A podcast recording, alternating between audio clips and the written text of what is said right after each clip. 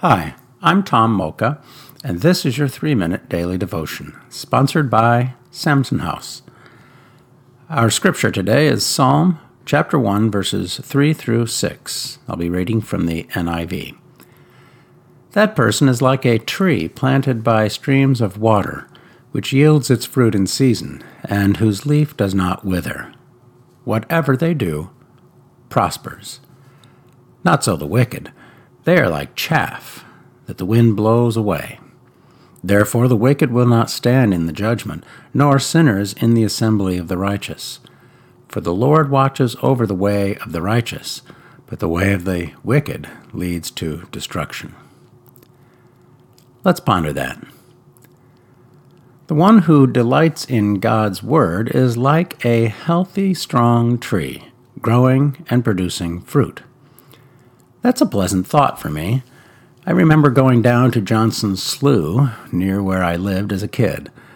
I would fish for bluegill, catch frogs and tadpoles and turtles, and the occasional snake, then bring most of them back home in a bucket, much to the dismay of my mother. Next to a little footbridge spanning a narrow part of the lake was a large, beautiful willow tree. When the summer sun would get too hot, the fish would take shelter under its branches hanging over the shore, and so would I, dangling my feet in the water and daydreaming the afternoon away.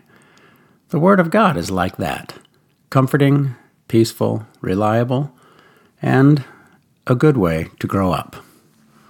It's a good idea to spend time in the Word of God. Psalm 1 1 through 3 makes it clear if we meditate on Scripture, we will grow healthy and strong. Our lives will be fruitful and we will prosper. There's a caution here, too. If we go our own way and ignore God's Word, it won't go well for us. That's why a daily devotional time pondering Scripture and praying about how we can apply it to our lives is so important. I think of it as sitting under a tree and enjoying God's goodness. How can we pray about that? Well, let's ask the Lord to strengthen our resolve to meet with Him every day, to ponder His Word, and pray. Better yet, let's ask that it becomes something we really look forward to.